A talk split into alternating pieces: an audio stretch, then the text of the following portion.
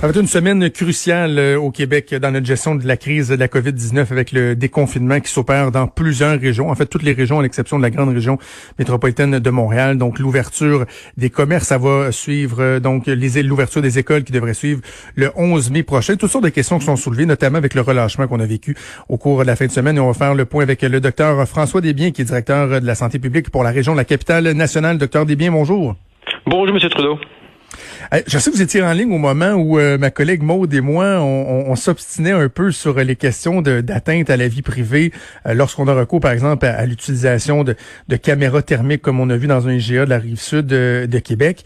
Euh, au niveau de la santé publique, est-ce que vous êtes d'avis qu'on devra s'habituer, quitte à, mieux réglementer, légiférer ce genre de pratiques-là, parce que au cours des prochains mois, même prochaines années, les gens vont être vont avoir une soif d'être sécurisés, de, qu'on mette en, en, place le plus de, moyens possibles pour assurer la sécurité des gens, non? Mais c'est un bon débat puis qui n'est pas encore finalisé au Québec. Euh, la prise de température est un moyen efficace qui a été utilisé en Asie pour dépister ceux qui font une légère fièvre à 38 degrés Celsius, qui être un signe d'une infection à COVID et à d'autres bactéries ou à d'autres virus, puis qui fait en sorte que mais à 38 degrés, là, vous, puis moi, on peut avoir ça, puis bien se sentir quand même, mais être contagieux puis transmettre la COVID. Donc, ça a été utilisé dans le mhm. temps du SRAS, là, plusieurs années.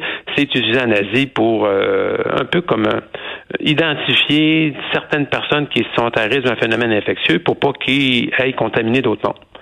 De là, euh, puis ça, c'était plutôt des des appareils manuels où les gens, comme on peut voir dans les reportages euh, tout dernièrement en Asie, où ils prennent la température sur la peau, sur la peau, puis mhm. ça donne un indice. Là, d'utiliser des capteurs de caméra qui vont prendre la température, comme j'ai pu voir aux nouvelles. Puis là, il y a des questions de éthique, de respect des droits individuels. Euh, la banque de données est-tu entreposée quelque part? Est-ce qu'elle va être utilisée pour mhm. faire d'autres choses? Est-ce qu'il y aura de la reconnaissance faciale subséquente? C'est toutes des très très bonnes questions. Et ici, on ne l'a pas présentement. C'est probablement parce que la réflexion globale n'a pas été terminée pour justement sous-peser tous ces éléments-là.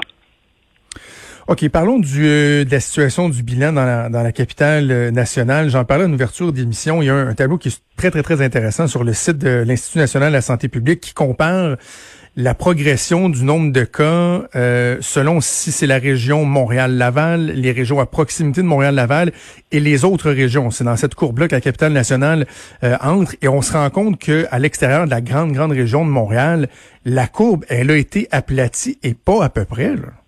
Vous avez tout à fait raison. Euh, le taux par 100 000 est vraiment bas. On est très content de cela. Dans toutes ces régions-là, mes collègues directeurs de santé, on est très contents de cela. Puis ça démontre que euh, la population a été très respectueuse des consignes depuis six semaines. Et c'est aussi probablement tributaire de la modalité que le virus est rentré dans nos régions.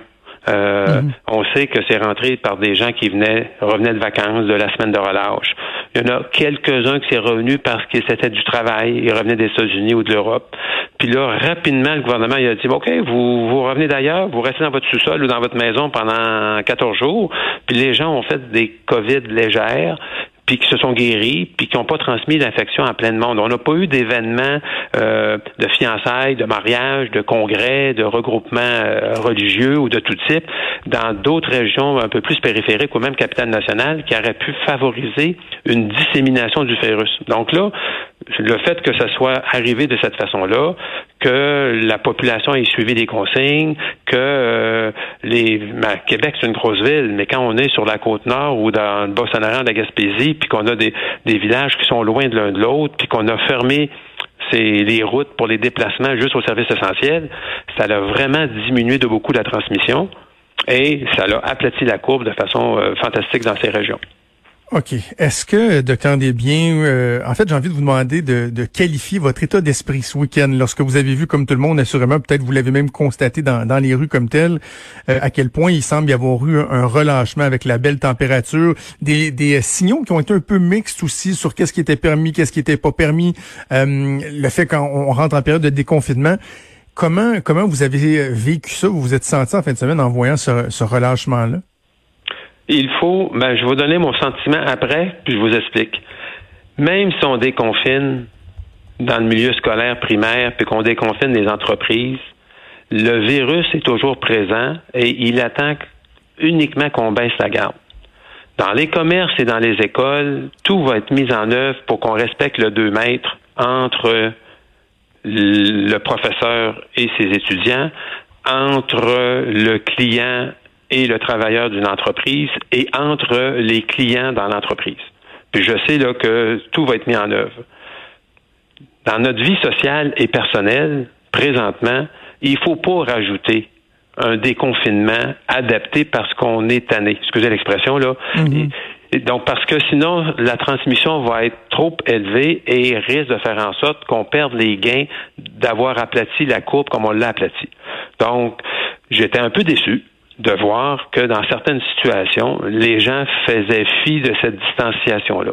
Mais j'aimerais quand même dire à vos auditeurs que si je marche sur un trottoir de quatre pieds de large, puis que je suis à l'extrémité droite de mon trottoir, mhm. puis qu'il y a quelqu'un qui s'en vient de l'autre côté sur le même trottoir, quand ils vont me croiser, il ne sera pas à l'extérieur du 2 Il sera pas à l'extérieur du 2 mètres. Mais sachez que la seconde et demie qui va être dans le 2 mètres, là, il n'y a aucun risque qu'il me transmette la maladie, puis moi, j'ai aucun risque à lui transmettre. Ça prend une présence de face à face à moins de deux mètres qui va durer au moins 15 minutes. Puis dans ces situations-là, les petites gouttelettes que j'aimais quand je parle en tout temps ou que la personne aimait, puis que je peux inspirer ou tout ça, c'est dans ces situations-là. Donc, de marcher sur le trottoir, de se croiser, de marcher sur une piste cyclable, de se croiser en vélo, euh, ça ne m'inquiète pas. Mais de là, d'être sur une table à pique-nique de huit places, de, de six places ou de quatre places, d'être huit, puis on est en face l'un de l'autre, puis je suis collé sur les épaules de mon ami à gauche ou à droite, ça, ça, c'est pas admissible. Parce que ça, c'est un rassemblement et ce sont des conditions parfaites de transmission. Moi, ce qui m'a inquiété, docteur Desbiens, puis tu sais, je, je veux pas être euh, avoir une vision euh, apocalyptique, mais je me disais, ce qui se passe en fin de semaine, on peut en subir les contre-coups. Les gens qui ont baissé la garde, puis puis vous, le dites bien, on parle pas juste de le fait de sortir dehors, mais d'avoir des rassemblements. Et là, je me disais, la période d'incubation connue du virus est quoi, entre 5 et 14 jours? Mais ça, ça veut dire que dans le moment où les, les, les signes apparaîtraient, que les gens deviendraient symptomatiques ou contagieux, on tomberait en plein dans la période de déconfinement, le retour en classe, le moment où les gens vont plus circuler. Je me disais, mon Dieu, c'est comme, ce serait pas le temps, là. Ce serait pas le temps qu'on voit euh, une recrudescence de la propagation du virus à ce moment-là. Euh, vous avez raison. C'est parce que le déconfinement, c'est pour enlever les désavantages d'être confiné trop longtemps sur la solitude, sur euh, moins de signalement à la protection de la jeunesse, plus de violence conjugale, euh, des mm. gens qui euh, comment je dirais ça, qui ont des situations économiques difficiles, puis qui sont en stress ou en dépression. Donc, c'est tous des phénomènes qui sont observables. Lorsqu'on déconfine, on déconfine pour minimiser ces conséquences négatives du confinement, mais on veut pas que ça soit trop gros pour perdre les avantages d'avoir aplati la courbe. Donc, les rassemblements sont pas encore permis et recommandés. Vous toussez dans votre coude, vous vous lavez votre, vos mains régulièrement. Puis si vous allez dans les commerces pour aller acheter des biens et services dont c'est légal maintenant, c'est correct, gardez la distance avec le, client qui est avant de vous, en arrière de vous. Euh, si un plexiglas, vous le respectez, vous parlez pas sur le côté. Euh, continuez d'être discipliné parce que ce virus-là, il va continuer d'être dangereux jusqu'à temps qu'on ait un vaccin dans l'épaule de toutes les personnes au Québec. Mais là, la question que, qui revient, je pense, le plus souvent, c'est quand on parle de, petits rassemblements. Exemple, euh, inviter euh, la sœur puis le beau-frère à venir souper, faire un barbecue dans, dans la cour. Pas, pas faire un 25e anniversaire de mariage avec 60 personnes. Là. Juste dire, on invite un couple d'amis, on invite deux personnes. Est-ce qu'éventuellement, et, si oui, quand on pourrait s'attendre à ce que ça se soit permis, qu'il y ait un, un, un, peu de, de lousse de données là-dessus? J'ai l'impression, c'est quelque chose qui se discute. Okay. Ça, ça, fait partie des choses qui, qui, qui, est dans la liste des menus d'éléments qui sont à considérer dans un déconfinement pour faire en sorte de pas avoir des grands rassemblements, mais de briser la solitude et de favoriser ces, ces rapprochements-là. Ça fait partie de la liste. Puis là, il faut sous-peser à quel moment qu'on va le considérer, puis de quelle façon que on va suggérer aux gens de le faire pour minimiser leur risque individuel là-dedans. Oui, ça fait partie de la liste. Donc, c'est normal que les gens en parlent. Puis euh, la logique, c'est de dire, ben, si moi je suis confiné chez moi, puis que j'ai pas, je suis pas malade, puis que j'ai des amis qui sont confinés chez eux, pourquoi qu'on pourrait pas se rencontrer? Ma logique, c'est peut-être, comme moi je travaille, puis vous, vous travaillez aussi. Ça se pourrait que là, quelqu'un au bureau me le donne, puis que je le ramène à chez moi, puis quand j'ai mon souper d'amis euh, avec mon couple d'amis demain, que je le transmette. Donc, c'est hmm. un élément de plus dans une chaîne de transmission qui n'existe pas depuis six semaines, qui a été contributive à écraser la courbe. En conclusion, c'est pour ça que si on le rajoute, en même temps qu'on en rajoute d'autres, est-ce qu'on va rajouter d'autres d'autres occasions de transmission qui vont faire en sorte que le virus va circuler trop. C'est vraiment quelque chose qui, est très qualitatif. Il n'y a pas encore beaucoup de science derrière ça parce que ça fait juste six mois qu'on vit avec ce virus-là. Mais c'est la logique d'y aller progressivement. Donc peut-être que dans quelques temps, on pourra aller sur quelque chose comme vous avez décrit, mais je recommanderais aux gens pour l'instant sur le trottoir, en vélo, sur les pistes cyclables. Euh, vous allez dans un parc, ben, amenez, amenez votre couverte, mais restez juste votre groupe de maison ensemble. Puis si vous rencontrez des gens que vous connaissez, gardez votre deux mètres. Jasez-vous à deux mètres. Ça, ça jase à deux mètres. Donc, tu sais, je vous écoute, puis je suis en train de me dire, pour la, suite des choses, il y a des gens qui vont dire, oh, les autorités improvisent, mais la réalité, c'est qu'on ne sait pas comment ça va se dérouler. Puis il y a une expression que que moi j'aime bien qui qui dit, on, va le jouer à l'oreille. Tu sais, faut, faut voir, faut être capable de s'adapter en fonction de comment la situation va euh, va évoluer. Donc là, on ouvre un petit peu le robinet avec les centres commerciaux. Si on voit, j'imagine que la situation demeure relativement stable, ben là, on pourra ouvrir un petit peu plus, permettre certains rassemblements. C'est vraiment comme ça d'y aller selon l'évolution de la situation. Effectivement, puis il faut se souvenir que, excusez-moi, euh, les personnes âgées, les personnes âgées avec des maladies chroniques, les adultes avec des maladies chroniques sévères sont plus à risque d'avoir des complications.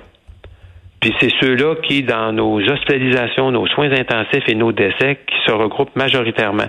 Donc, quand on commence à déconfiner, il faut avoir une préoccupation pour notre père de 75 ans ou notre mère de 71 ans qui sont aussi tannés d'être confinés ou d'être isolés, mais eux, ben, c'est 8% de décès après 70 ans, c'est 15% de décès après 80 ans, hmm. puis c'est autour de 25% au-dessus de 90 ans.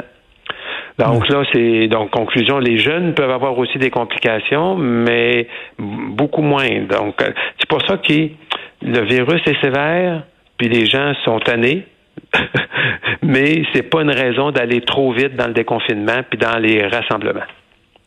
Avant qu'on cesse, docteur Desbiens, sur la disponibilité du matériel, parce que je pense notamment au retour en classe, puis l'ouverture euh, des centres de la petite enfance qui va se faire, on a besoin d'avoir une, disponibilité de matériel. Et là, dans, dans la région tout juste à, côté de la vôtre, euh, en Chaudière-Appalaches, on apprenait que la Commission scolaire des navigateurs reportait le retour à l'école des enseignants-enseignantes qui devait débuter aujourd'hui par manque de disponibilité du, du matériel de désinfection. Est-ce que c'est une, une problématique qui est courante? Est-ce que vous sentez ça aussi dans la capitale nationale? Euh, j'ai pas eu l'information que les établissements scolaires de la région de la capitale nationale vivaient cette situation-là. Euh, c'est possible parce que tout le monde est en demande, toutes les organisations sont en demande de ces produits-là, que ce soit les plexiglas ou que ce soit les matériels de désinfection pour les mains et compagnie. Non, je l'ai pas entendu pour capitale nationale, mais ça me surprend pas. Mais ce que j'aime par ailleurs, c'est que la commission scolaire ait retardé l'entrée, l'ouverture.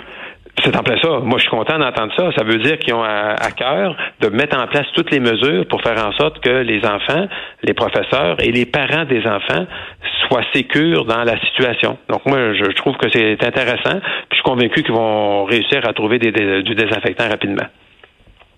Docteur François Desbiens, vous êtes directeur de la santé publique de la région de la capitale nationale. Merci beaucoup euh, d'avoir euh, pris le temps de nous parler. On va suivre l'évolution de la situation euh, de très près, évidemment, au cours des prochains jours.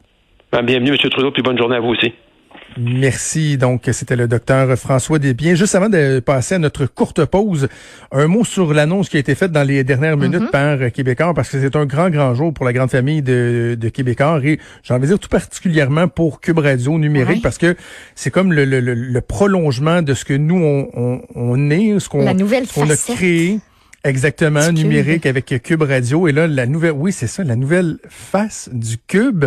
C'est Cube Musique qui a été lancé euh, un peu plus tôt aujourd'hui. Tu peux peut-être nous glisser quelques mots sur, euh, sur ce que c'est parce que toi, tu as, eu l'occasion en plus de, de tester la chose. Oui, ben écoute. Chanceuse. C'est vraiment le fun. T'as plus de 50 millions de chansons. Puis, tu sais, ce qui est le fun, contrairement à d'autres plateformes qui sont du genre, parce que vous allez voir, tu sais, ça, ça peut ressembler à d'autres choses. Il y a des playlists, des, euh, excusez-moi, pardon, des listes de lecture. Euh, mais on met vraiment de l'avant, dès la page d'accueil, les artistes québécois, les gens de chez nous. Puis ça, ça fait du bien parce que c'est ça qu'on veut faire avec musique. C'est donner une grosse tape dans le dos à nos artistes, à nous. Fait que si vous avez une, une liste de lecture détente, ben au lieu que ce soit des artistes un petit peu partout dans le monde que vous connaissez pas, ben vous allez probablement retrouver des artistes d'ici que vous connaissez. Découvrir des artistes. Exactement. Ben aussi découvrir. Euh, fait que ça va vous permettre euh, ça entre autres et c'est disponible gratos. Ça vous coûte rien de l'essayer jusqu'en juillet 2020 que musique.